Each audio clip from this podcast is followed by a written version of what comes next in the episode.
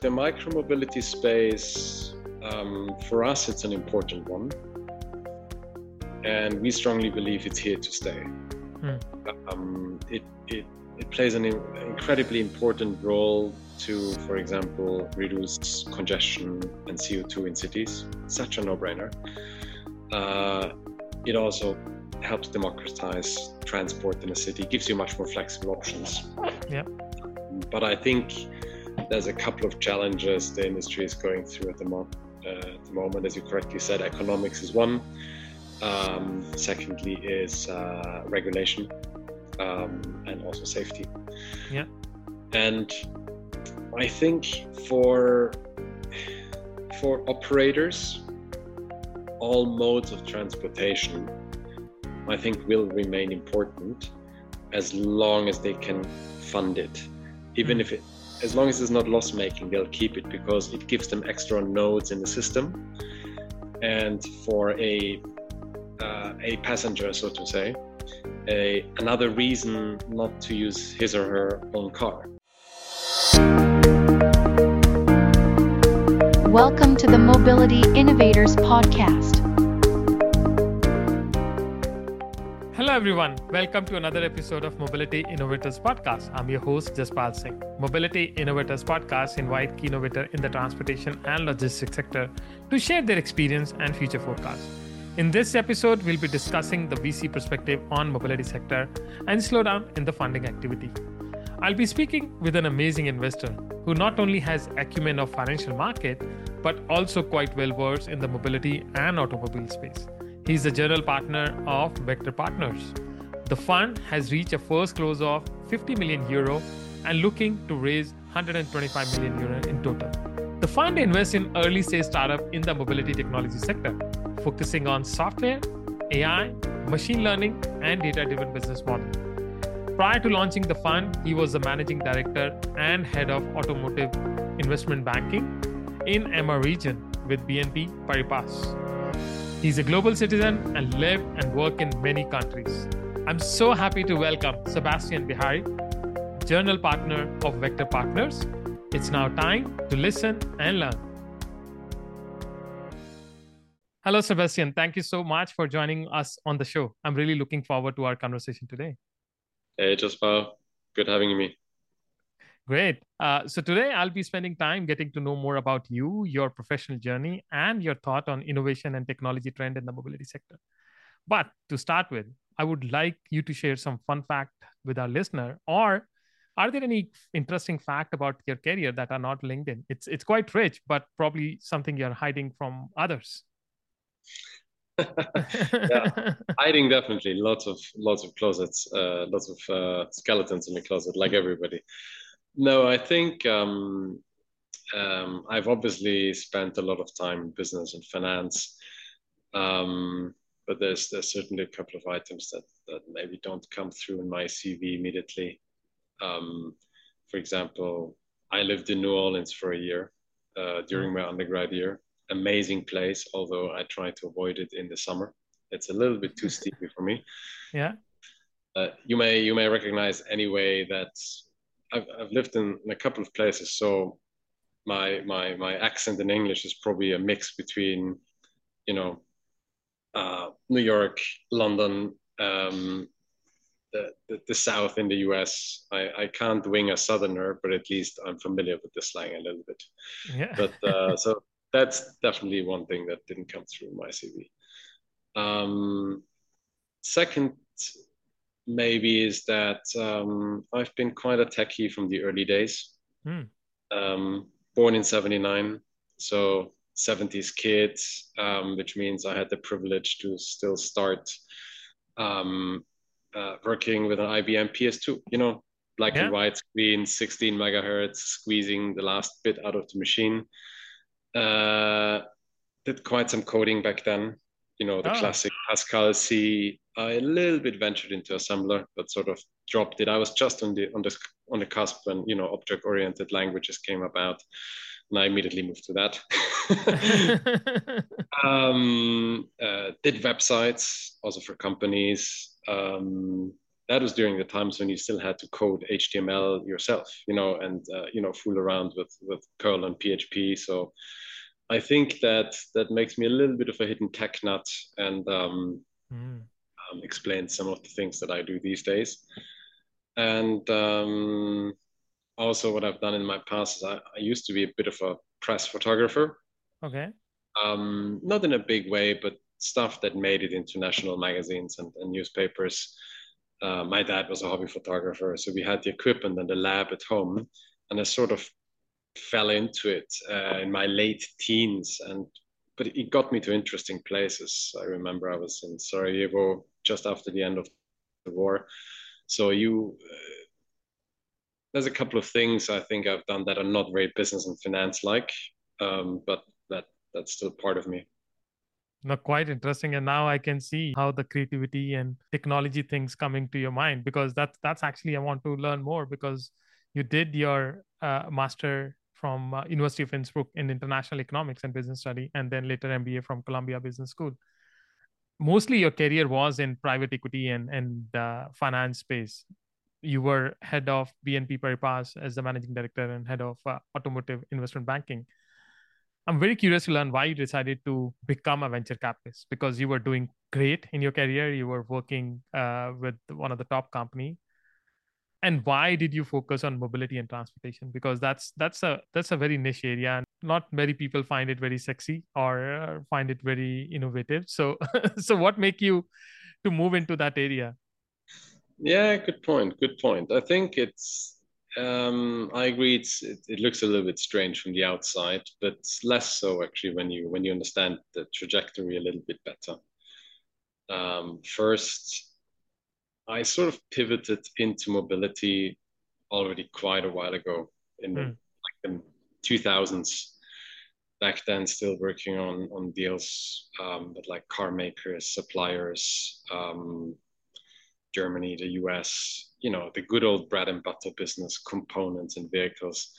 Uh, back then, still, you know, uh, before I did my MBA, still part of the team that sold Chrysler to Fiat, right? So, yeah, um, I've gone full circle with this industry. I've been there when it was still, you know, restructuring, cyclical, asset heavy, and and I've been with this industry uh, more or less since then.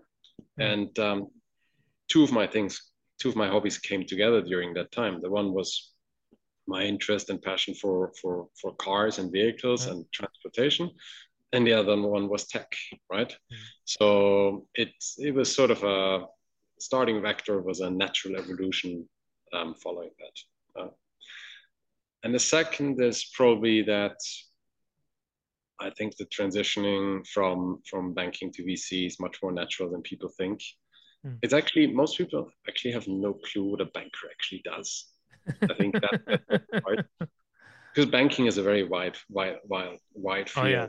But if if you're investment banking um, in M and A and uh, particularly in sector teams, um, also if you work in private equity, which is probably I'd say in the middle between VC and banking. Um, uh, we literally spent decades doing pretty much exactly what we do on a daily basis right now. Yeah. Right. So we worked with management teams, help them grow their business. That that's a board meeting, whether that's uh, you know strategy sessions and so forth, raising capital, uh, scrubbing, scrubbing, and uh, thinking through business plans, like mm. doing them yourself, right? Uh, the financials, uh, making investments, selling businesses, right? IPOing them, and due diligencing them. Yeah. So, um, ironically, I think most most successful private market founders have come from banking. There must be a reason for that. Mm. It, it, it's a good school, and um, sometimes it makes me a little bit stunned about the cowboy approach in venture capital. Mm. Um, I think this is something I see changing over the next decade. Time will tell. But when I when I draw parallels from how private equity has evolved over the last 10, 20 years, mm, there's you know people should look at that and and uh, it's it's not it's not far fetched to believe that that it's going to go the same direction. It's going to institutionalize. It's going to professionalize much more. And um, I think um, you know, throwing 300 uh, million into into FTX is not going to happen that easily anymore. Yeah, yeah. Well, that, that's a bigger story of 2022. But uh, I think you're right. What you're bringing is that experience from P fund or coming from banking when you scrutinize deal in a way, look at the profitability, look at the diligence, not just carried away by the hype and innovation and all, but you also look the underlying business. Uh, it's like yeah, there's there's there's a ton of processing involved, right? Uh, and PowerPoint and calls and you name it but but you run the entire thing one way or another, right? Uh, uh, depending on, on on your role and how you're involved, and and uh, ultimately you, you don't get any you don't get very far if you don't understand it. And yeah. um, there's not many founders in, out there in startups who really understand P and L below the top line, right? So mm, helps. It's, it's it's very true, and, and I think bringing investor like you actually bring a lot of value for them because you are the one who can advise them on those things and and because the founder is sometimes only have knowledge about the technology and products so they don't know about how the business work how the cash flow work and yeah so, i think yeah startup team needs to perform on so many different dimensions right yeah. and um, sometimes it's the founder who is um, uh, let's call him a business polyglot, right? For lack of other words, or it's it's a highly complementary team. Um, but equally, I think um, you know, as as as as a financer for such a business, you add value on various dimensions, right? And the more dimensions you can tick, the better, obviously, right? Oh yeah. No, great. No, thanks for that. Uh, and and I I think that's why the Vektor Fund uh, is focusing on this sector because of your experience and knowledge. And you did your first close of uh, the fund, which is 50 million, quite remarkable. Uh, being a first fund, uh, it's a, it's a quite big size this year, and you're looking to raise uh, 125 million euro. Just want to understand what is your investment thesis? What is your geographic focus? And uh, what is the check size usually right? And what is your investment strategy? Like how do you evaluate these company? How do you make bet on these ventures? Yeah i mean i say we're a typical classical series a fund okay um, here and there i think we, we, we consider opportunities starting at seed stage or even at Series B, um, but that's more the exception. I think we're typical Series A, um, which means that we don't, like, like many other funds, for example, deploy, let's say, 30% of their capital on seed stage and keep 70% for follow-ons. We're different than that. We without with us it's a bit 50-50 initial initial deployment um, at Series A and 50 50% for follow-ons. So yeah. much more classic structure. Um, the and, and I think the focus on Series A has has has two two drivers. Number one is that uh, we believe we can add most value as of the Series A. Um, we are a sector-focused fund, yeah. which means we, we leverage our knowledge of the sector, our network in the sector, our ability to to to hopefully help these companies commercialize and, and, and make the right strategic decisions on that growth, whatever it, it might be. And the second is that we, I feel in our sector we are less pressured to start early to get a good, you know, mm. seat at the table at a good deal. It's slightly less crowded than in the generalist B2C space. Yeah. Right. It's you need more understanding of the sector. Um, a, a large generalist fund will not regularly go to, to its investment committee as the lead sole investor for an autonomous technology deal, right? Yeah. Um, that is a cyclical phenomenon. We've seen that. Um, it's it's it's a less beaten path. And again, that doesn't force us to to to go in as early as possible um, and maybe go beyond where we think we're suited most suited for, right? Yeah. Um, no, that. Other than that, we're I mean we're sector focused, right? We focus only on mobility technology. Um, many people regard it as niche, although people just still don't get it. I mean, mobility transportation is like 10, 15% of GDP. It's bigger than financial services, right? I mean, go figure how many fintech funds are out there. Mobility is like what five and a half, six, right? Uh, it's a it's a beautiful space. Oh yeah, and and I think we're I say we're at home in Europe. That's where we're headquartered. That's what our focus is. But we're we're nevertheless actively investing in the US and in Israel. So we are clearly not just a European fund um, for two reasons. First, I think narrowing down region and sector is just dumb, yeah. right? And secondly, we know our sector. We really understand where you need to be to be able to um, harvest the opportunity, help companies, uh, you know, grow, but also exit the businesses. You need to be in at least, for example, these three regions, right? Yeah. China is an is, is, a, is an amazing and big market. Um, it comes with with hurdles when it comes to the transferability of technology in this space. Um, Cepheus is unfortunately a lot of the topics around AI and autonomous. It's um, you you literally have to reinvent the deal locally, yeah. and it's a, a market to assess without having a full team on the ground. And um, we have a lot of business experience and, and affinity and connections also to Japan. But at the same time, from our experience, we recognize that um, Japan is a more closed off market with its oh, yeah. own system, which is harder to penetrate, right? And um, there's other interesting markets, Southeast Asia, India, which are hmm. huge. Mm um, but where we see the focus at the moment more in the B2C space rather than on, on like real deeper B2B. tech topics. So um, it has a reason we focus on this triangle Europe, US, Israel, which is um, our, our home turf, so to say. All, all three are great market. I was in Israel uh, a couple of weeks back, and it's great to see the innovation ecosystem there. Even even the transportation like the local transportation is not world class but at the same time the technology wise a lot of the thing they are doing it's quite uh, quite unique and they are building global company based from tel aviv uh, so it's it's great yeah.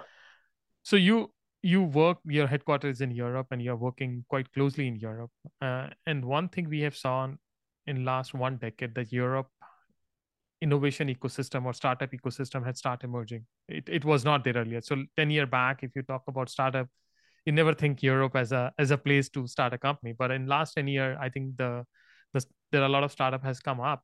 And also we saw a lot of mobility tech startup which has come from Europe and, and they are actually now becoming global and going out and uh, expanding. What are you seeing like these many European startups which are launching product in the US? So what is your view about how the startup ecosystem is emerging in Europe and how you think in next 10 year look like uh, in this space?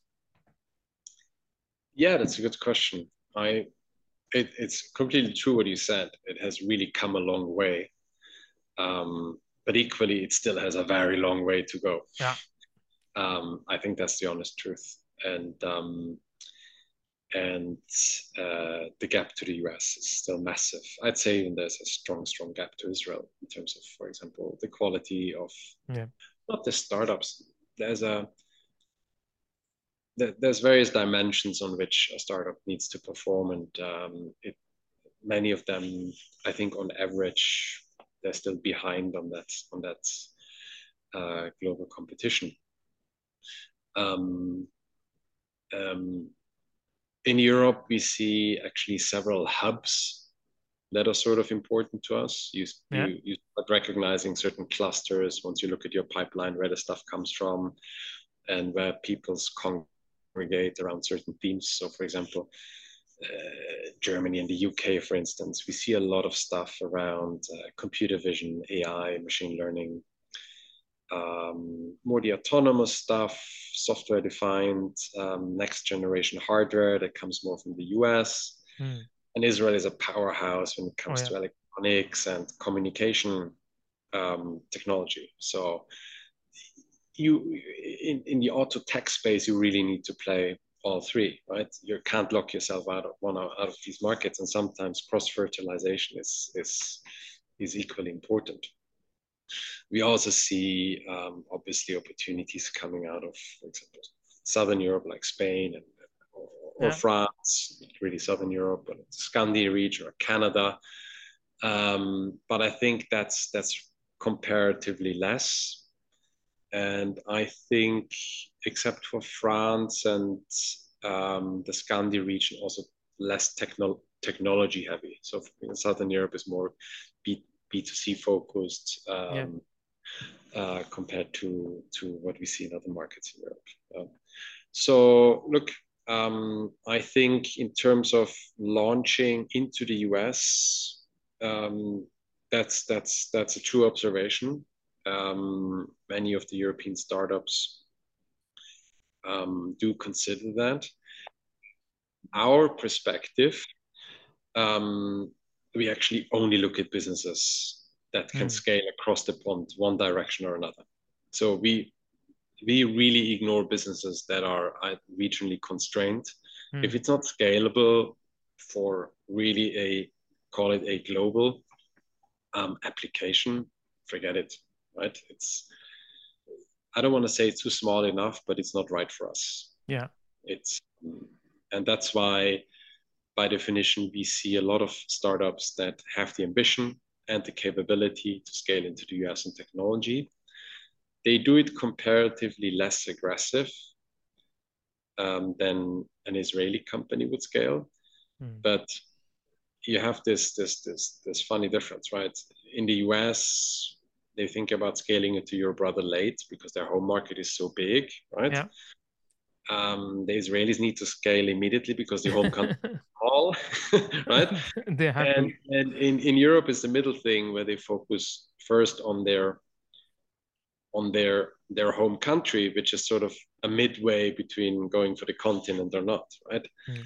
So it's it's it's a funny landscape yeah no that's a that's a very good observation and that's what uh, when i met a lot of these uh, founders in israel the market is so small and sometimes there is no demand for their product in the local market or very there's no industry there's no there's no there's no israeli car maker right yeah so um, i think and and plus there's there's such a deep connection for example between israel and the us there's such good business relationships that often the first commercial push goes actually yes, into the US yes. rather than to Europe, which yeah. is also very natural.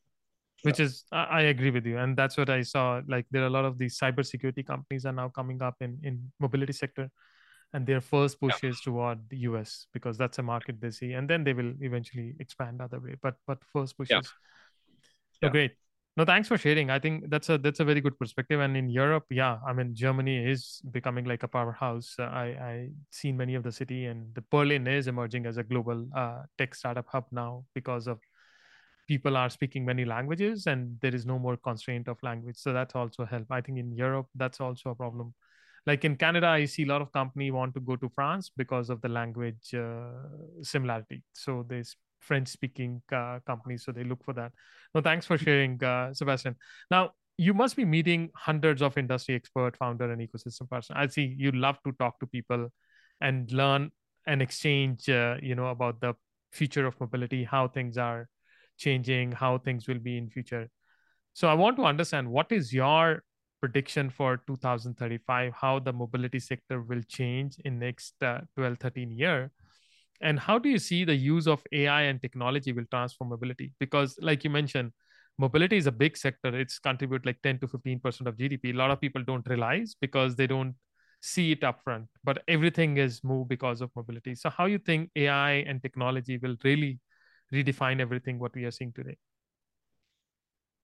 yeah I, th- I think people often don't see it because they they cut it differently right they just look mm. at saas right now, then you have some funds who just focus on SaaS. yeah. regardless of what industry is it's in, right? There's a long debate about, you know, can what's what's more sensible for being focused topically, say, on AI or an end market. We focus very strongly on an end market because ultimately we think the priority needs to be on a particular product and an and, an, and a commercialization thereof, right?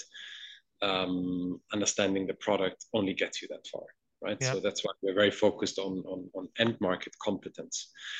Um, I I think both AI and technology will obviously play a, a, huge role in the transformation of mobility, transportation as a whole. Um, you know, Timo from McKinsey summarized it very nicely once. there's, there's a couple of um, trends coming together, or yeah. forces coming together, uh, which is changing behavior by consumers, which is regulation and technology that overall shape the um, shape the landscape. Um, for us, technology is changing mobility at its core. Mm. Everybody now know, knows that electrification slash energy transition is coming. Okay, let's yeah. call it an old topic. Uh, please not debate this anymore. Right? see the next tier one push for the next generation diesel. I'm like, under which stone have you been sleeping? Right? Yeah. It's just embarrassing. Um, digitalization and connection and connectivity, I think, are going to be catalysts for a very large chunk of the opportunity over the next one or two decades.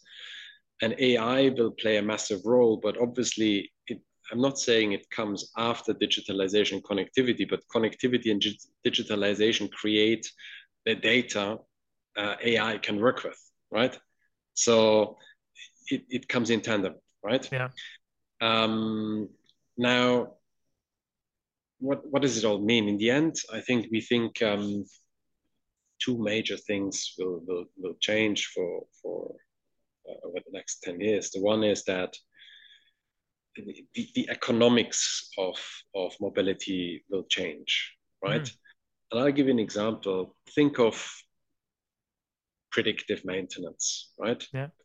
This is something that connectivity digitalization, meaning the availability of data in a vehicle, and AI, the tool to analyze that data, will allow you to um, identify issues before they arise, right? Mm.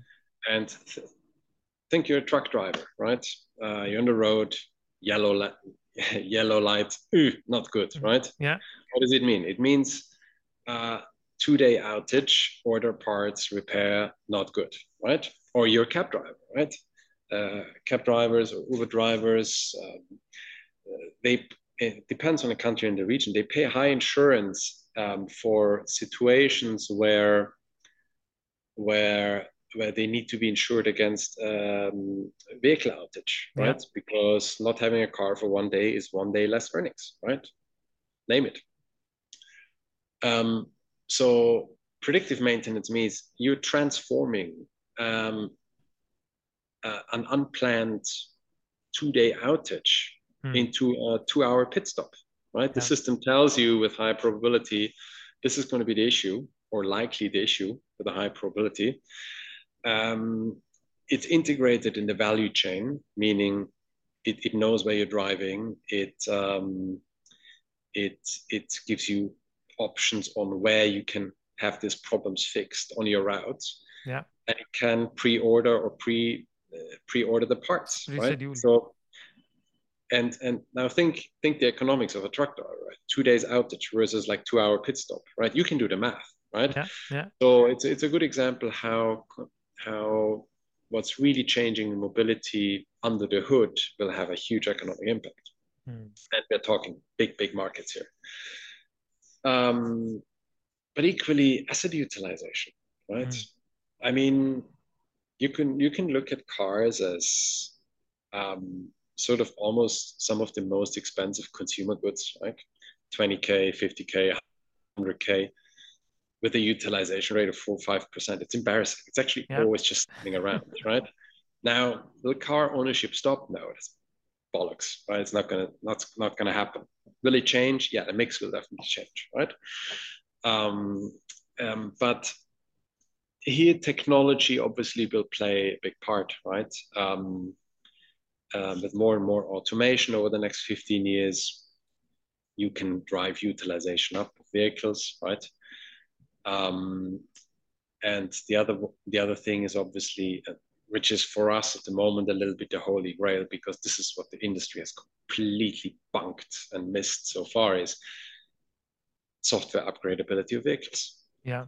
A vehicle you buy is just technologically locked in literally two years before you bought it, right? I mean, you know, cell phones, right? Yeah. How old are these smartphones? Like 10, 15 years, right? Are you going to buy for 100K a car you've that's three, four years old? No way, right? So the, the, this is changing a lot. And I think this is where tech, tech and mobility will mm. play a huge role in changing how assets are being utilized and how they're being protected from technological obs- obsolescence, right? Yeah. It's pretty straightforward. And a lot of the topics we look at actually deal with these things. Hmm. Uh, Very interesting. You know, I, I really loved your answer because uh, here you're not making prediction about the fancy technology. Like you said, you don't focus on product, you focus on the end use, and end use is economics and uh, utilization. Yeah. There, there needs for us when we look at businesses, there needs to be a real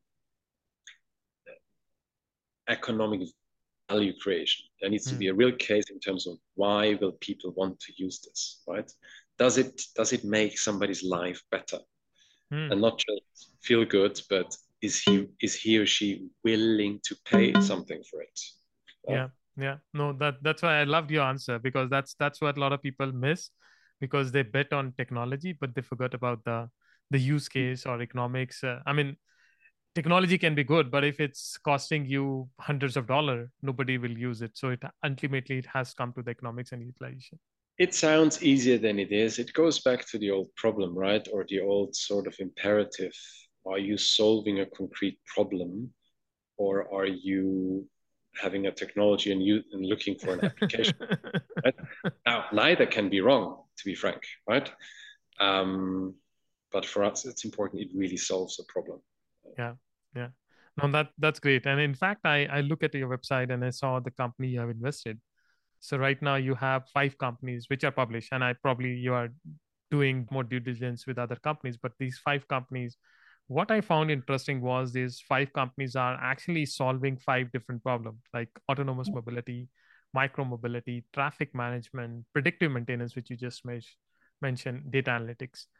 And I would love to, you know, know your perspective. Why did you invest in this company? Because I think, like you mentioned, you didn't invest in the company, you invest in this end use, how these underlying technology will change the thing. So, so you talk about the self-driving vehicle or robotaxi how it will change now cruise and waymo they are deploying robotaxi everywhere now in the us they are getting permission they are they are looking to expand from california texas uh, going to different places what is your prediction for 2025 like will we see mass deployment of robotaxi or you feel we still you know see pilots going on and and it will be like that and just one question I want to add because you invested in a startup which is uh, building a lidar based system, like a advanced lidar based system. But uh, there are some companies which are actually doing this vision based sensing approach, uh, especially Tesla and Toyota. They are doing the vision. Mm-hmm. I saw a couple of companies in, in Israel which are using this image based approach rather than lidar based mm-hmm. approach which technology you feel is better lidar or image i mean i know you, they, there may be some personal bias because invested in a in a in a startup but why you what do you feel about this image based uh, sensing approach okay coming to your first question autonomous 2025 interesting topic. I think my, my base observation is that the press there has gone sort of full circle hmm. first from completely uselessly hyping it, meaning in 2022 everybody's going to have an autonomous car. That's how it sounded. and now treating is treating it as if it would never happen, right? Yeah. Complete bollocks. truth, truth is always somewhere in the middle. I think uh, people who've been in this industry knew two things. First, the last mile is super hard, right? Um, like with everything in life, right? Uh, it's running the last two miles on the marathon. Good luck. Yes, yes. Right? it's the same there and that's particularly painful because it's like a 180 mile marathon right and you're yeah. running the last two you're like man i really can't anymore but that's how it is because that's how hard it is um, and the second thing that i think people in industry knew all along that cost is a topic which means that both from from an application point of view and from a sort of a investment point of view, um, it was pretty clear that commercial applications are the way to go, right? Yeah. So all this, you know, the talk about end user autonomous um, vehicle technology availability in the short term um, was was was way too hyped. At this, at the same time, and I think um, clearly uh, Waymo, for example, they know there's still uh, quite some challenges ahead, but at the same yeah. time, they're way further than people think, right? Yeah. And they're in the process of they have their strategic rollout plan. I think the, the last license in, in San Francisco is outstanding, mm. but next year I expect them to start rolling out into way more cities than people expect, right? Mm. So you, you will see over the next years step by step step by step commercial deployment of these things. What, where you will also see autonomous systems in place increasingly is in geofenced areas, right? Mm. Uh, classic, um, um, you know, uh, harbor side vehicles, stuff like that. Right? Construction is a is a is a, is a different uh, it's a different place because that's I'd say slightly technologically a different different ball game. Yeah. Um, but um, you will see some some deployment over the next um, two three years. Um, I'm confident in that. Great. Um, in terms of lidar, um, I'm obviously biased, but I, I, I look at this, I look at this quite cynically. Um, I, th- I think the ambition must must be to build an AV stack and, and a sensing capability that's better than a human, right? Hmm. Otherwise, why the hell do it, right? To be frank, yeah. a human will always be cheaper than than than than than AV stack, right? So if it's not better, and I'm not just talking being able to, to drive 24 hours, but to see more than a human, then why do it? Now with a camera, uh, you, a camera can see much more than a human eye can see.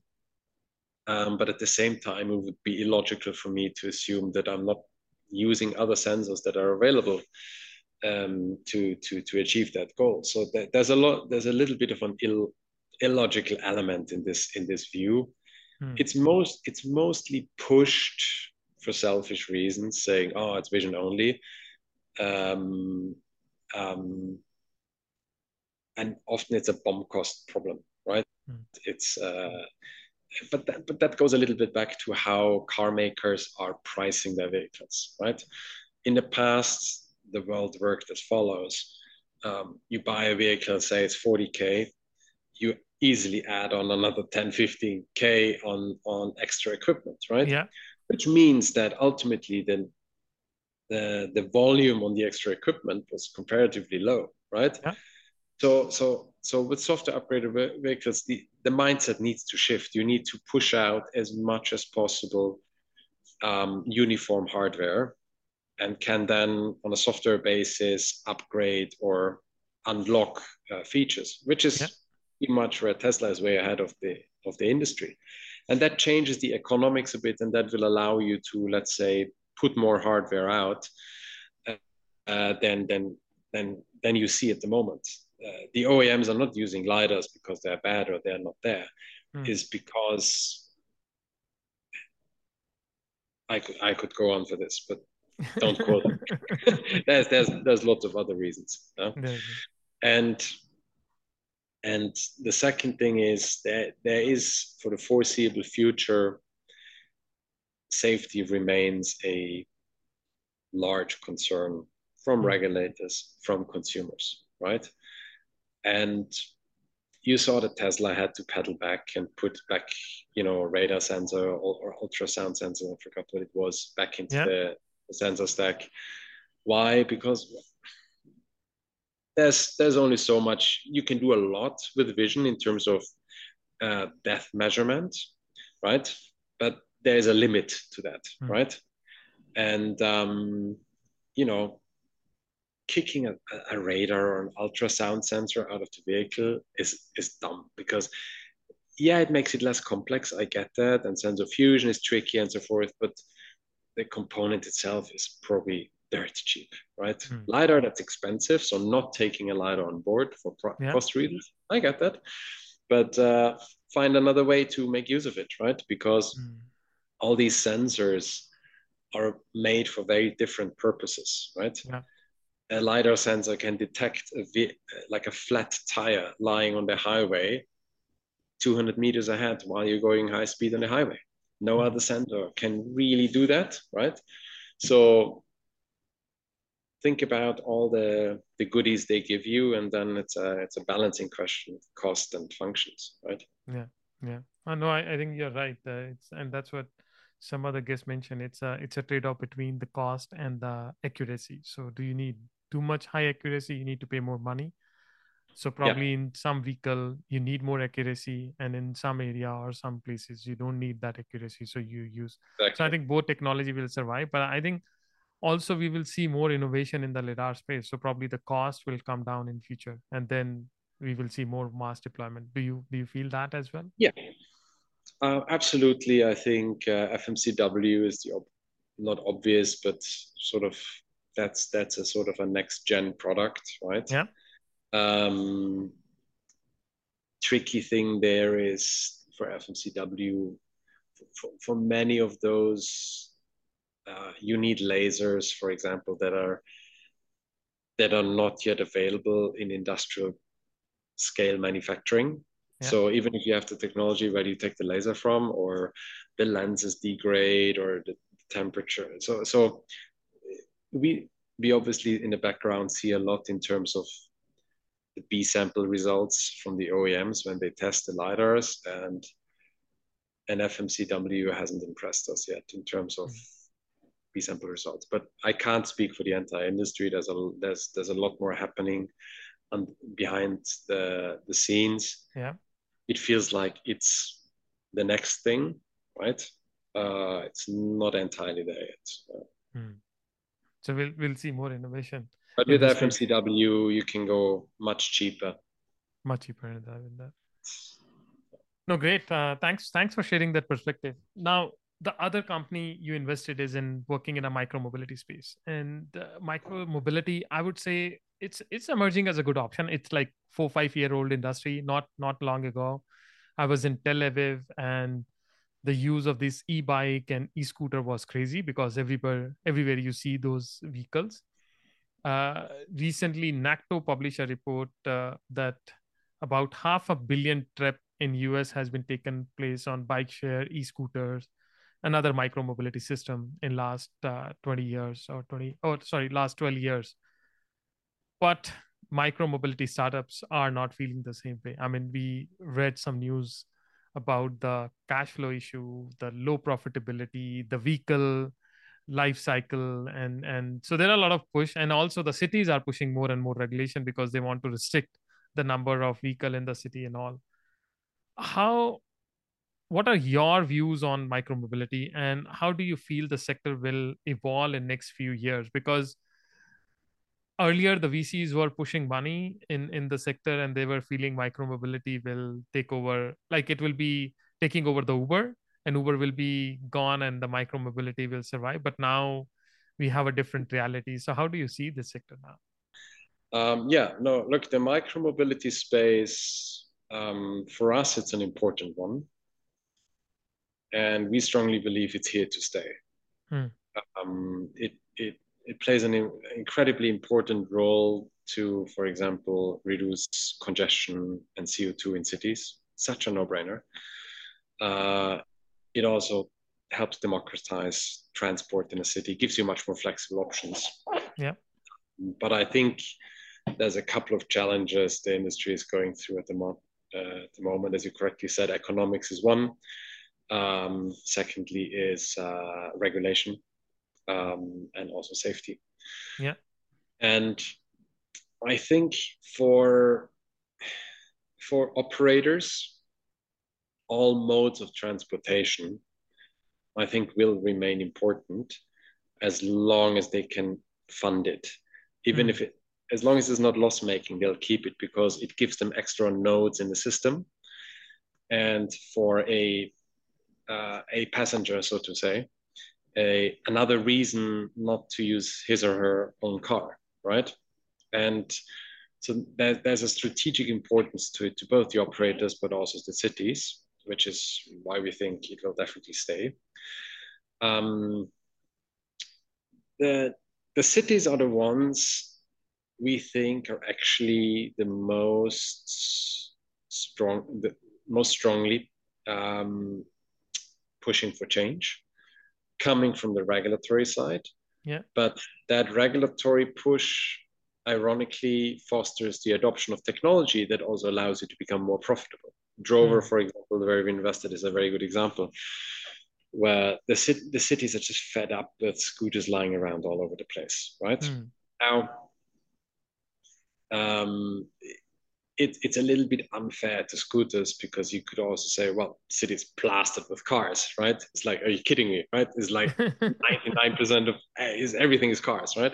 It's a little bit unfair, but the cities want to use it in a in an orderly way, and there is technology available, which is, by the way, the one we invested in, that allows you to very accurately determine the position of such a scooter. You can't just do it with GPS. GPS, particularly in in in, in cities with lots of high rises, are, are, are not good enough. There's there's lots of different ways of doing this. Um, but uh, Drover, our portfolio company, does this um, uh, in combination with computer vision, Hmm. which means that they just don't just exactly know where the scooter is, but they also know they understand the context of where the scooter is, right? What surface am I riding on, right? Is it wet? Is it dry? Is it is it is it gravel, right? Am I on the sidewalk, on the curb, or just off the curb, right? And so that's that's obviously convenient uh, or helpful to regulators as well as the operators, right? Because the operators, you don't have to fish around with your phone and, and hope it's, it's compliant parking, right? No, you know, right? You don't have to stay a block outside a no-go territory because the GPS is going haywire. No, you can literally park right next to it. So it, it will add a lot of comfort for for for uh, municipalities, but also for um, for operators because when you look at the P&L of an operator, there's still a lot of labor cost involved Oh, yeah. searching the scooters. It is it is really sad in terms of how much money they need, you know. And then you look at the map and it says the scooter is here, but it's actually behind a wall or in a garage around the corner, right? It's like 40 yards away and you can't find it, right? Yeah. It costs a lot of time and that kills, not kills the profitability, but it, it, it shoots a nice hole in your P&L, right?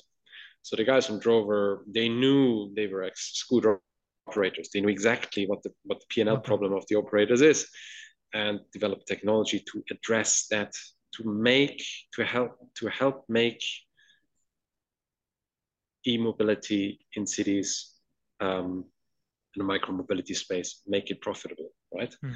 So we think there is technologies that that that that really can play a role in in in changing that. you know? And um, there's another reason why I think it's going to stay around. Olaf from from Red Blue, you know, Olaf Sakkers has also pointed it out quite quite correctly. It's like, yeah, you know, investing or subsidizing urban mobility is much better money spent than subsidizing car traffic one way or mm. another, right? Biofuels and so forth. The impact on CO2 reduction on behavior uh, management is, is significantly more sensible, right? So um, I think micromobility is here to stay. It's a huge market.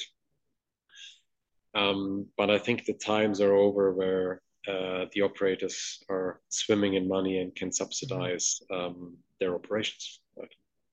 So, so now they need to tighten up their belt and, and look for innovative way to survive and, and reduce their costs. And I think what you mentioned is yeah. absolutely right. Yeah, absolutely. Absolutely. Great. Avoid fines, get your P&L in order, sort out insurance, safety, you know, find the black sheep in your in your rider fleet, you know, all yeah. these things, all the stuff you can do. Um, and maybe earn some revenue because yeah. the beauty with the drover model is you can use that camera for all sorts of other stuff. Yeah. You can for, capture for... data on potholes, parking signs, parking spots, whatever, right? Um, why don't you tap into new revenue pools? You're driving around with a data gatherer all the time. Use it. Oh yeah, yeah, yeah. It's a and it's a it's a data which is can capture the small, the remote part of the city because generally the scooter goes to the remote part of the city not only on the on the main road but you they go totally inside the communities and localities so you can find the data and collect the data from there no that's great no i i agree with you it will it will stay here it's only the model will change and like you mentioned the free money is over. So now the, the real work will start like in a in a ride hailing sector happen. So no more free money and they need to be innovative to to work. Yeah i agree i agree. Great. Now you briefly mentioned about this um, sector about the preventive uh, maintenance like how it will change the economics. Um, you work in an automotive sector for quite some time. Like you mentioned you work with all these automotive company on their business plan strategy and i must say like automotive sector like everybody agree with that is going through a once in a generation transformation change because of this electrification which you mentioned. It's it's given now like don't talk about it. Don't say that it will happen or not. I mean it's it's happening and it will happen. And the autonomous vehicle like you rightly mentioned earlier media was very bullish and now they are very negative but truth is in the middle. One of the thing happening with the technology is like uh, lot of data we are collecting from these vehicles. So there was there was a study done by mckinsey which say that uh, these connected car can create up to 25 gigabyte of data per hour. So can imagine like huge data and all kind of aspect. Vehicle is driving at what speed what part is moving which part is depreciating more or utilizing more. What are the opportunity future opportunity you see in the sector? Because i'm pretty sure you must be looking for new startup in this area. So what kind of startup you're looking given your background in automotive sector and uh, you already invested in preventive health and data analytics set uh, data analytics startup. So what's your view how the space will change in future? So in future probably the maintenance workshop will change. You don't need really traditional workshop uh, to book and schedule so vehicle will go and and like what are the what are your prediction in this area um, yeah, no, it's, that's a good topic. It's it's true. The data volumes will will increase um, phenomenally. The, the core problem at the moment is that the car makers, in many cases, don't have access to that data. Mm. They can't even use it. Why? Because it's a locked box system right? Or their system actually does not allow them to, to aggregate the data and then use it or make it available to, let's say, a third party. Mm. So this is where um, EE architecture comes in. This is for us, when, when you look at this, the strategies of the car makers over the last one or two years, you will see the term software upgradability pop up a lot yeah. They've finally at least verbally gotten onto that. Tesla is like 15 years ahead on this.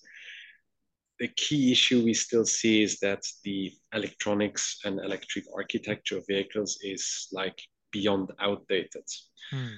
decentral. It's it's a, it's a decentralized system with lots of stupid heavy ECUs, and uh, a, a, a, a good example where you can see that is that this semiconductor shortage at the moment, which Yeah. restricts car makers from from churning out more vehicles. I mean, their volumes are down like 15, 20%, which is insane, right? Yeah. Is partly due to the fact that they can't get semiconductors. And why? Because these semiconductors are so old that nobody wants to produce them anymore. Hmm. And when they are telling you, oh, don't worry, the semiconductor crisis is over in one or two years, it's a blatant lie or it's complete ignorance of reality. They're not going to get these anymore. Hmm. Tesla is is way less exposed to that because Tesla has a has a multi-domain system, right? So they work with a sort of a four-brain system, which is a much more centralized architecture. Um, my car has like 250 different ECUs. The headlight alone has seven, right? it's absolutely ridiculous. So the data volumes you will see at the moment, I feel, is a is a luxury topic because you cannot yet monetize them. You don't have mm. access to them. So I think the big step that needs to happen is stepping up the EE architecture of vehicles. And that allows you to abstract software from hardware, you know, treat cars as servers, up, upgrade them on the go, Yeah. maintain them on a regular basis.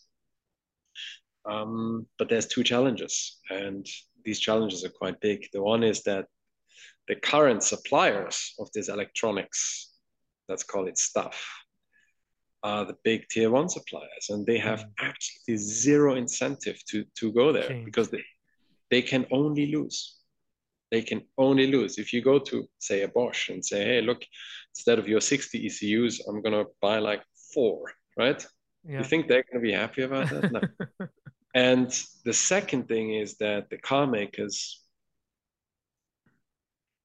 in order to really utilize that, need to transform from a hardware, software driven development process to a software to hardware driven development process. Yeah. And they're struggling.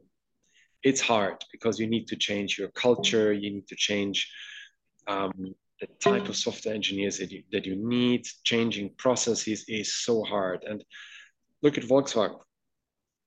How many, how many employees does Volkswagen have?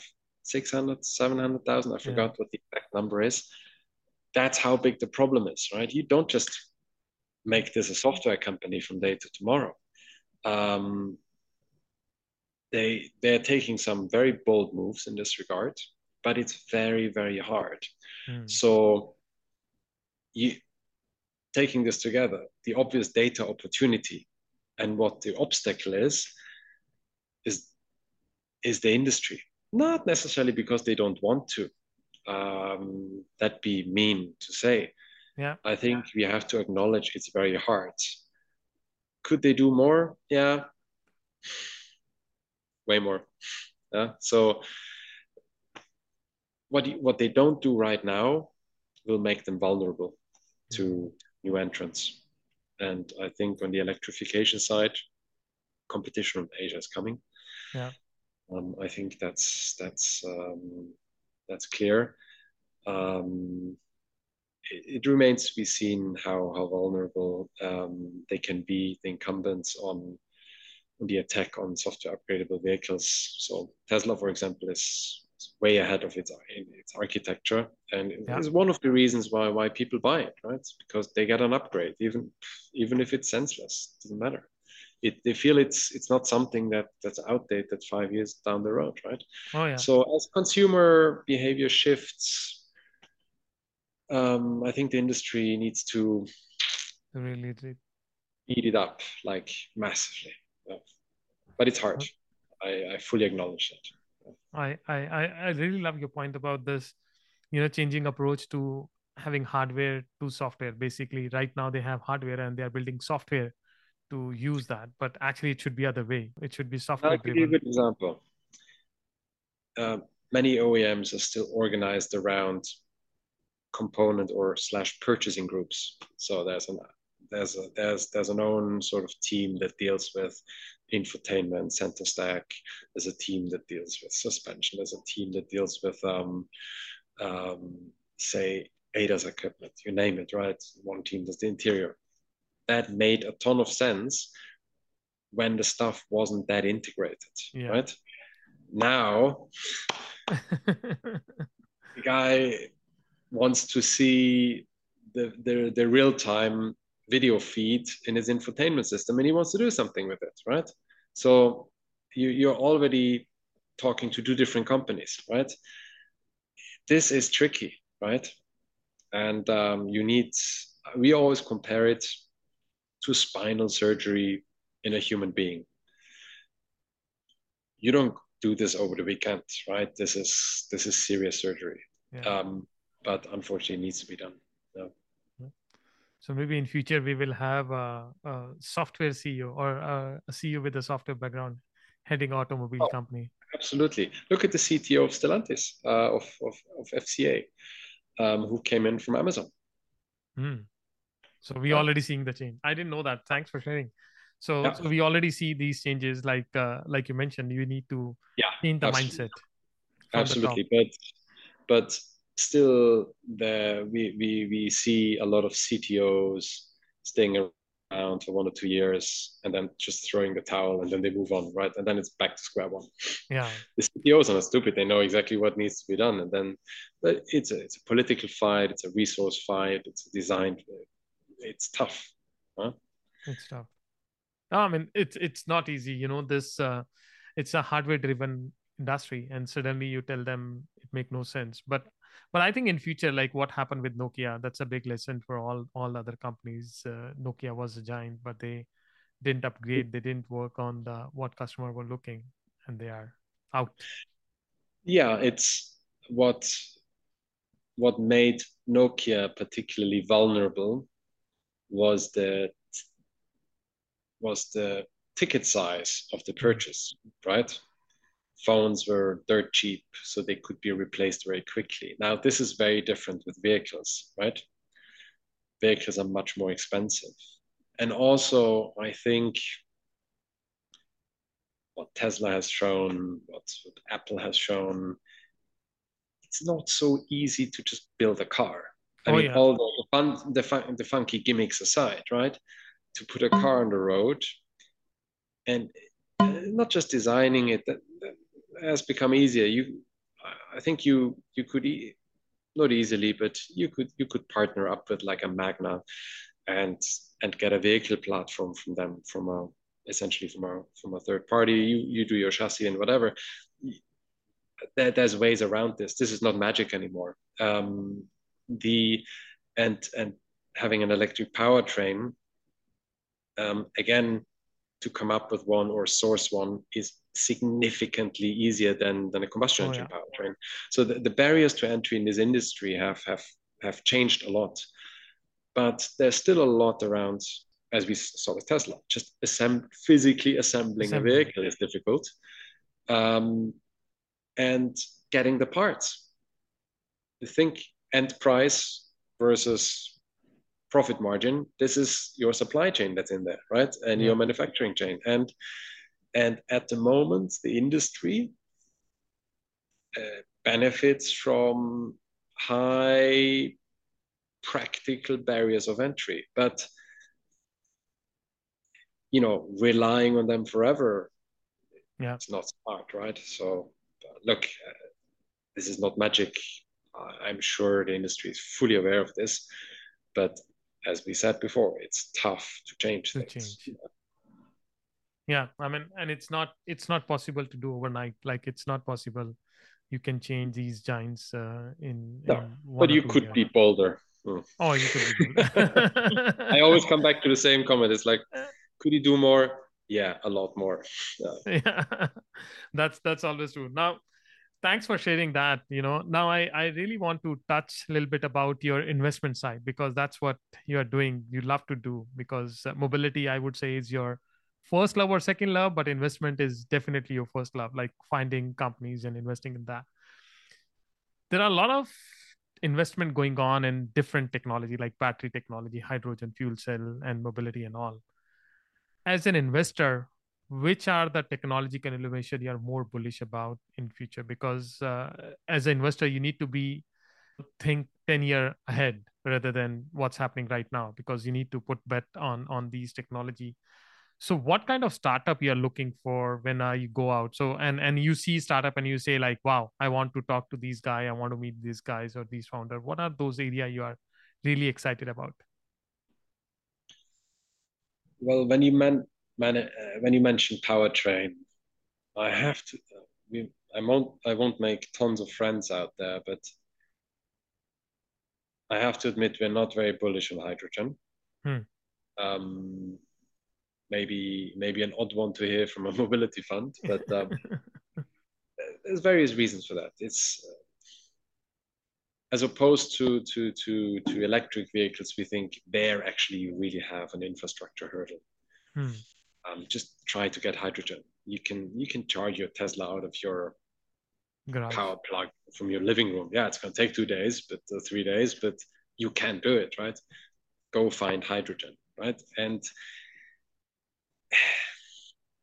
and when you look at there's there's a couple of good OEM studies. Um, Traton, you know, Volkswagen Trucks has done one um, that sort of mapped the suitability of different powertrains for different use cases. And it's pretty clear that from today's perspective, um, for say 80 85% of use cases BEVs, so battery electric vehicles, yeah. are more economical and makes more sense.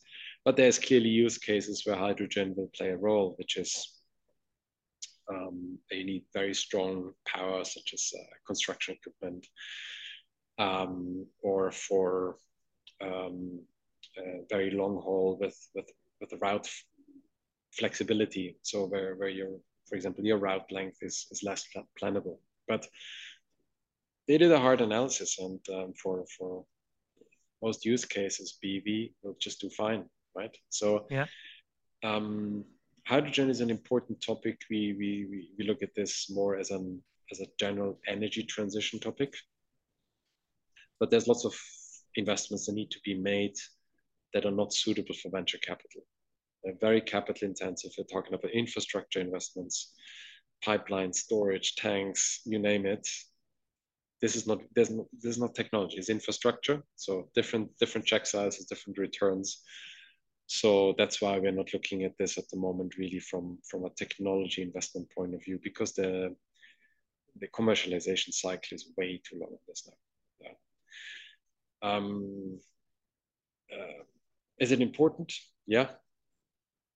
But not for mobility in the next 15 years. Thanks for sharing that perspective uh, I, I really I mean, I agree with you and I disagree with you because hydrogen, I feel they have certain use cases, the heavy uh, use week, heavy commercial yes. vehicle and all. But Tesla is proving again wrong. They launch the Texas Tesla Semi, which is a big truck, and they deliver. Actually, they deliver to Pepsi, and they they are doing uh, actual route, the field route. So so we need to see how the comparison between electric and hydrogen will will go. But but i agree with you. Electric will solve a lot of things and hydrogen will have certain use cases to solve. I mean sometimes i feel funny. A lot of train companies are now implementing hydrogen and i feel like that already clean man. You're using electric. So electricity why you need hydrogen? Yeah.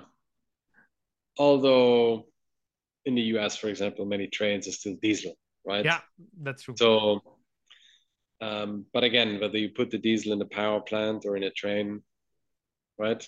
You can argue uh, it's it's more efficient um, in a power plant, obviously.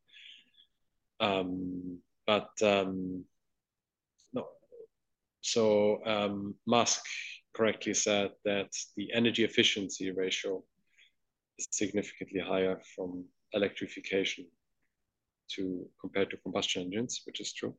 Yeah. Uh, lose you lose a lot of energy and heat. Um, so, for example, the efficiency for for a diesel engine is about uh, 42, 44 percent, and for mm. gasoline engine is about 25ish. Yeah.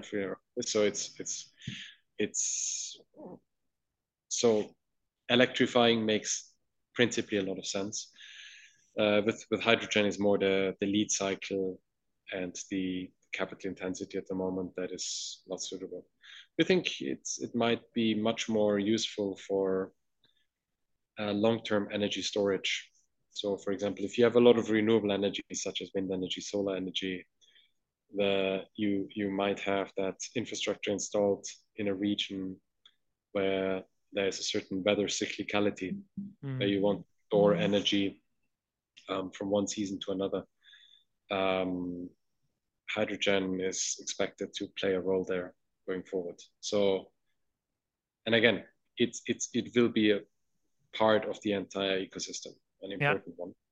Yeah, um, yeah, yeah. It will be it will be an important part that, of the that. Will, you know, when people talk to me about autonomous vehicles or electrification, I'm I'm warning them these things are, you know, often way more strongly deployed already than they think. Yeah. And on hydrogen, I'm the opposite. I'm like, it will come. I have no doubt, but it will take more time. Yeah. Yeah. yeah. No, I agree with you. Sometimes, you know, the people are more bullish about things which are which are not true right now or which will take more time, and sometimes they are not that bullish, okay. which are. we don't know everything. Uh, yeah. We know that much, and um, I think um, it always needs somebody who's bullish and, and, and pursues something because that's what drives innovation. So I hope there's tons of people who are massively bullish on H2 in the next five years. Oh, you need yeah. that. You need that. Yeah. I agree. Now that's a great point. Uh, you need people who are more bullish about things because then only the innovation happens. Because sometimes all these ideas look stupid uh, till the time you see them in reality. Like electric vehicle, ten year back, nobody believed that it will happen, and now yeah. whole industry is shifting toward electric vehicle. Yeah, yeah now my next question is you mentioned that uh, the Vektor Partner is a series a fund so you are investing in these early stage uh, startup. I mean at even series a fund you doesn't always have a big traction. So most of these companies are either achieving some kind of a product market fit or they are having a little bit of traction but still you're not fully sure about uh, how the future look like. So it, it make a you know risky bet. So you need to really evaluate this company properly to to make a decision and invest. So my question is like what do you look when you invest in these company? Do you have any checklist which they need to follow or complete or do you have any specific due diligence process? Like some of the vc say oh we look for founders we look for market but what's your checklist or due diligence process? Mm. what's your secret?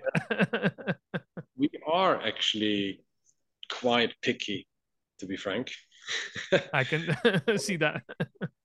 so we, we we definitely have we have a list. We we, we look at uh, businesses obviously holistically. Um, so just having a great founder, just having a great idea, it's not enough. And um, so I feel when somebody says, "Oh, I just look for the best founder," it's marketing talk. Um, it's not enough. Um, a couple of things are really important to us, um, and every every fund, every manager has has a has obviously a different stack of criteria, but um, for example, for us, it's super important that technology is really at the core of the business, right? So you come across lots of opportunities. There's, there's a clear uh, revenue potential. There's a clear sort of commercialization idea and a clear market. But it's not it's not technology driving it. When I'm like, you know, um, not for us, right? Mm. Uh, maybe better for for a um, a um, a B two C fund, um, you know, a generalist, um, much more suitable for, for for those kind of guys. Secondly, is um, um, scalability, as I said before, is very important mm. for us, right? So um, we we try to stay away from topics that we feel have regional applicability or yeah. or just a development tool. They need to have a, a, a purpose by themselves to generate revenue with a broader market, not just a development tool. Unless you're like Adobe, right? it's different, right? um, um, but um, that's that's obviously a different ballgame. But um, the, the the the ability to scale the business um, across the pond by virtue by virtue globally is very important for us. It needs to have a cross-regional applicability. And, and and one thing that's also super important for us is normally the idea needs to be transformative. Mm. Um, you you can achieve a lot with just incremental change and just taking an idea, putting two things together. It's all fine. We, we try to look at things, for example, like we said, for example, on, on EE architecture, right? We know how transformative, what a gatekeeper this will be for data-based businesses, revenue models in the transportation sector, right? So we look, we try to identify topics that that really does do fundamentally change the game, and sometimes we're lucky on that. And yeah, uh, doesn't mean that we're not intrigued by businesses that that are sometimes feel more like an incremental change or a di- digitalization of something. Yeah. Um, um, but ideally, they they really transform the game. But uh, I think I'm honest, honest enough to say that it doesn't always need to be the case. Um, it doesn't need to be a Microsoft. You know, you can mm. make you can create a beautiful business just by doing something really better than everybody else at the moment, right? And yeah, in it, in yeah. it.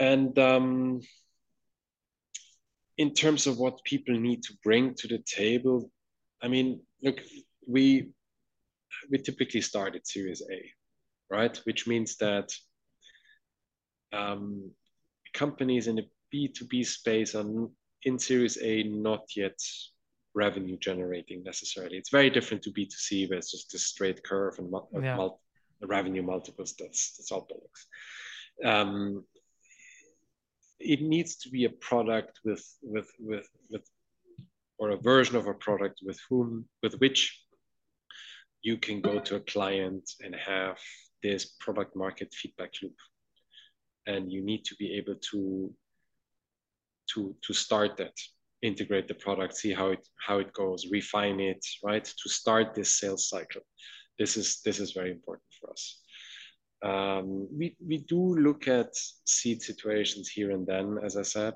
yeah um, it's typically the more techier top, topics where mm. we hmm. feel it's important we really like it there's a certain combination of things that we make us feel oh we're going to do the series a anyway so let's just do it right now as well.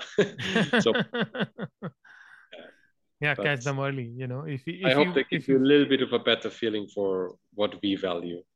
No i think i think it's great and and i love uh, your honesty because a lot of time like you rightly mentioned some people say oh we look for founder and we just look for market traction but you for you the underlying technology transformation how transformative it is and then scalability because that's very very much important. If you are in b2b scale you cannot yeah. work in a one geography. Of course we look at the founders. Of course we looked at, at traction but traction can come in many ways right? And in a non b2c space because most of the things we touch are pretty b2b heavy um, traction comes in different forms. It's reaching certain milestones um, Oh, great. Great. Thanks for sharing that. In fact, that's my last question because uh, I know you are very focused on B2B space. And with the current market condition, we all know the market is is down and there are low funding activities. Some people say we are in recession. It's it's different voice. So what is your advice to the founder, especially in the mobility sector, the portfolio company you're working with? And do you think it's a time where the founder should focus from b2c to b2b that's the that's the area to play where you know if you have a couple of good contract you can sail through because b2c there is no like not very high predictability. So what what is your play here and what is your serious advice to the founders?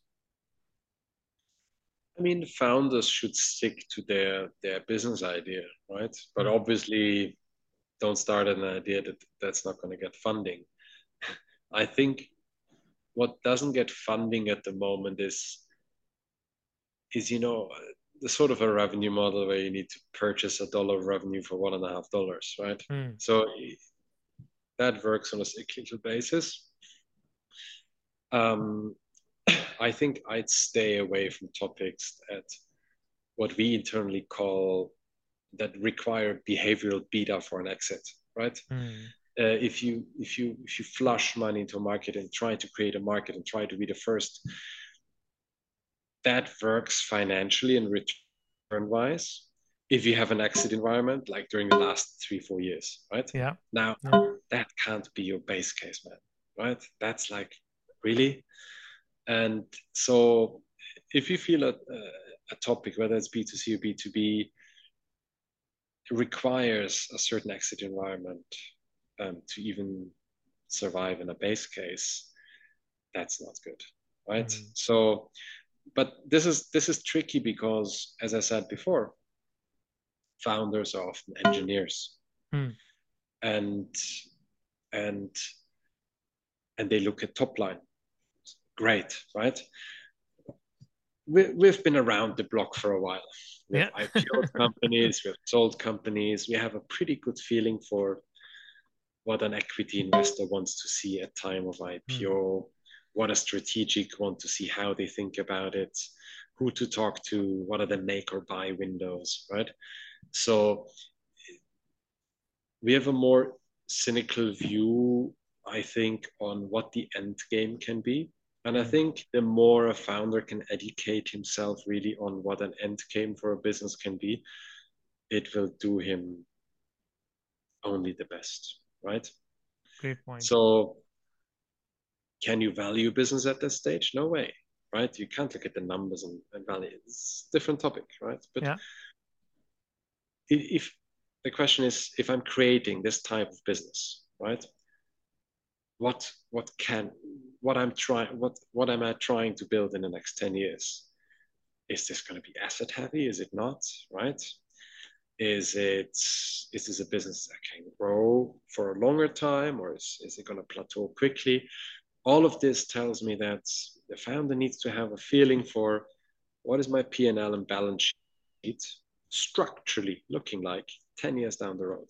yeah. That tells me how other people will, will look at it, right? Um, but again, this is just one dimension they should consider. The second thing, they should look at revenues, revenues, revenues. Is. Why? It's their best line of defense. It's their best line of defense. Um, if shit hits the fan, revenues can help you keep your lights on, right? Yeah. And I see this over and over again that founders, particularly in a deeper tech B2B space, tend to think once they have the product, the revenues and the customers will come. Hmm. And I appreciate it's it's it's it's a big shock for an engineer to do a cold call and to rattle the drum and you know selling a washing machine to Bosch, right? It- that's what you need to do. That's what it is to build a business. And selling ice cubes on the North Pole, that that needs to be your base strategy. And and you need to develop that DNA and that approach and that hustle early, early on. Not too early, but early Yeah. on. And guide your strategy around what helps you do this better, faster, more economic. And and and the other thing is maybe that um, they should only raise as much money as they need. Yeah. Now, founders, I feel they, they, they almost have the fiduciary duty to take as much as they can, right? Somebody gives them 20 million instead of 10. Take it, right? Run. um, can't blame them, right? It's like great achievement. Yeah. But think ahead, right? Don't be greedy on evaluation. It's going to bite you the next round, right? Yeah. Um, and I see this a lot again in the B2B, in the deeper tech space. Um, obviously, money supply is cyclical. Um, but one thing normally doesn't change, and that is that, particularly in B2D, in the deeper tech B2B space, the core technology is typically developed by the same 5 10 15 guys Yeah, right yeah, and, yeah. and for the first years that doesn't change right so you can layer on that but the marginal output on the money you put in It's it's a it's a non non-attractive slope right? So getting the balance the, the the tipping point right as of when to load up on money in order to scale and, and add more engineers or add more salespeople is is a difficult choice to make for founders. Hmm, and not in except for except for the last couple of years it, it's a luxury question right? Yeah. but um, i think thinking about what you really need to achieve to reach your core mission your core target how much money do you need? Obviously think of a buffer but go for what you need rather than what's nice to have. Yeah, because in the end i feel you know good ideas will always get money. It's easier said than done founders will hate hate me for that sentence because fundraising is is a terrible business but um again this can help yeah. No, I, I think I think all these are great point. I, I really love what you said is the customer acquisition cost in a in a good period you can spend 1.5 dollar to earn just one even one cent and that's what companies were doing they were spending crazy amount of money to get such a small revenue like all these delivery companies 10 minute deliveries and all. It, it was crazy. People were not stupid either right? It's like you're creating your own market right? Yeah. and then you hope that you can move that market to profitability right? A bit like the uber model. Um that works if capital is is available in abundance, which is a little bit driven by interest rates, although money supply is not really steered by interest rates anymore that, that much as it used to be in the past. But again, that doesn't change exit dynamics really, right? So money supply doesn't touch that too much. You can argue that money supply is cyclical and then the exit there's there's waves of good exit windows. I get that, but again, can't be your base case, right? Mm. So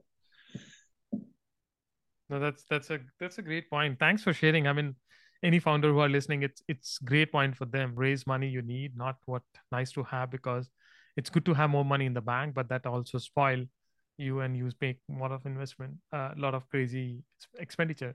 You know, yesterday I was talking with one founder and he was asking me, like, I have eight employees, should I have few more? And I was like, do you need what them? do you need them and what is the margin value they will bring like if you if you increase Yeah. your manpower what is the revenue jump uh, you will see if you don't see much Yeah. then why are you increasing it Often is uh, you know, close buddy of ours, Lars always said like, is there a guy you really need around the table to Yeah. to make other step? Let's get that person. Right. So it needs to be mission driven, right? yeah yeah no no thank you so much Sebastien. I mean we we talk about mobility we talk about investment and uh, and all these technology trends. So thanks for sharing your perspective. I really enjoyed it. Now at the end we have this rapid fire question round and it's basically to know a little more personal side of Oh. you and what you think and what you feel? So Go if you're ready i'll i'll start with that. Should. okay. So my first question is if you were not in the private equity and investment space what other profession you would have selected I would have probably studied physics or archaeology. I know it's a stretch. those, those two are really interesting topic in fact yesterday i was talking with somebody and we were discussing about physics so it's it's such a fascinating topic so so great to Yeah. hear particularly these days. Yeah.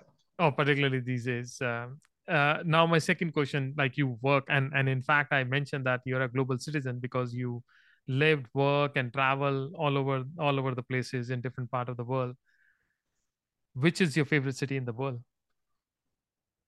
Ah, difficult one. I love Hong Kong, yeah but probably I haven't spent enough time there. Agree with the people who hate it. Yeah. But I, I love the time. I love the Oh, it's a it's an amazing city. It's an amazing city. The high rises and uh, the way people work and move. It's a, it's a great city. to be in. Now, if you if you love Hong Kong, the one of the thing Hong Kong has is uh, the good public transit system or mobility system. People don't own car, but I would say which city, according to you, has the best transit network in the world? Uh, I'm biased. I'm from I'm here from London, and London actually has a. It's an interesting mix because they're massive, massive airports. Yeah. Um, but also massive and very intensively used subway system. It's actually it's quite connected. So yeah. Uh, let's not talk about the road transport in London, which is not good. I could say very impolite things, but um, the the public transport London is actually quite quite ahead quite of nice. Other places that I know. No it's a it's a favorite city for many people. You know london uh, they have a good uh, system and i have good friend at tfl so they'll be happy to hear that you you loved it. Now next question can be tricky for you. I don't know if you have an answer for that. Like which is your favorite startup in mobility sector or any favorite startup in your portfolio? Choosing your favorite child. Yeah. That's that's actually impossible to say but it amazes it it amazes me how how each of them impresses me on a day by day basis with, with what they do. Um, that's it's impossible to pick. Impossible to pick. But but any particular thing which attract you in the in the startups? It's the combination of what they focus on, how they do it, who they are, and and each of the startups is so different in their DNA. Yeah um, and their their their team composition, which goes back to my point, right? You can't just say, "Oh, I'll take the best founder" or this and this. It just highlights for me that every business is different, yeah. right? Yeah. So. Yeah, no, I agree. It's sometimes the founder team and sometimes the market traction, sometimes the technology, but you have to find the best of the mix. Now, my last question is if you can change one thing in life, what would it be? Oh, uh, probably get, get up earlier. Get up earlier. but, but, that that would reduce reduce my constant desire for good coffee. okay. so it means nothing. I'm sure there's many things. Uh, I'm sure there's many things. Uh, how did Churchill say? Sorry for the long lists. I didn't have enough time. No that's a great point. That's a great point to end with. Uh, so thank you so much Sebastien. I really enjoyed uh, you know our conversation and your point and I, I really like the perspective because you're not being a technocrat and investor your points are coming more from a consumer side the end consumer point which is which is amazing to see which i think i hope all the founders and investor look that point because founders sometimes are so obsessed with their product they forget about the customer yeah, look, it's important. It's a product. I think a founder needs to be proud of the technology they uh, they put together, right? Um, but not to forget that it needs to solve a problem, right? Yeah, yeah. No, thank you so much. Thank you so much for sharing your feedback. My pleasure. My pleasure. Thanks for having me, Jaspal. Much appreciated. Thank you for listening to this podcast. We'll be inviting some other inspiring guests in the coming week. You can subscribe to this podcast online to get the notification for the next episode. If you like this podcast, please don't forget to give us a five star rating as it will help us to spread our message. If you have any feedback or suggestion for this podcast, please do write to us at info at the rate mobility innovator.com. I look forward to see you next time. Thank you.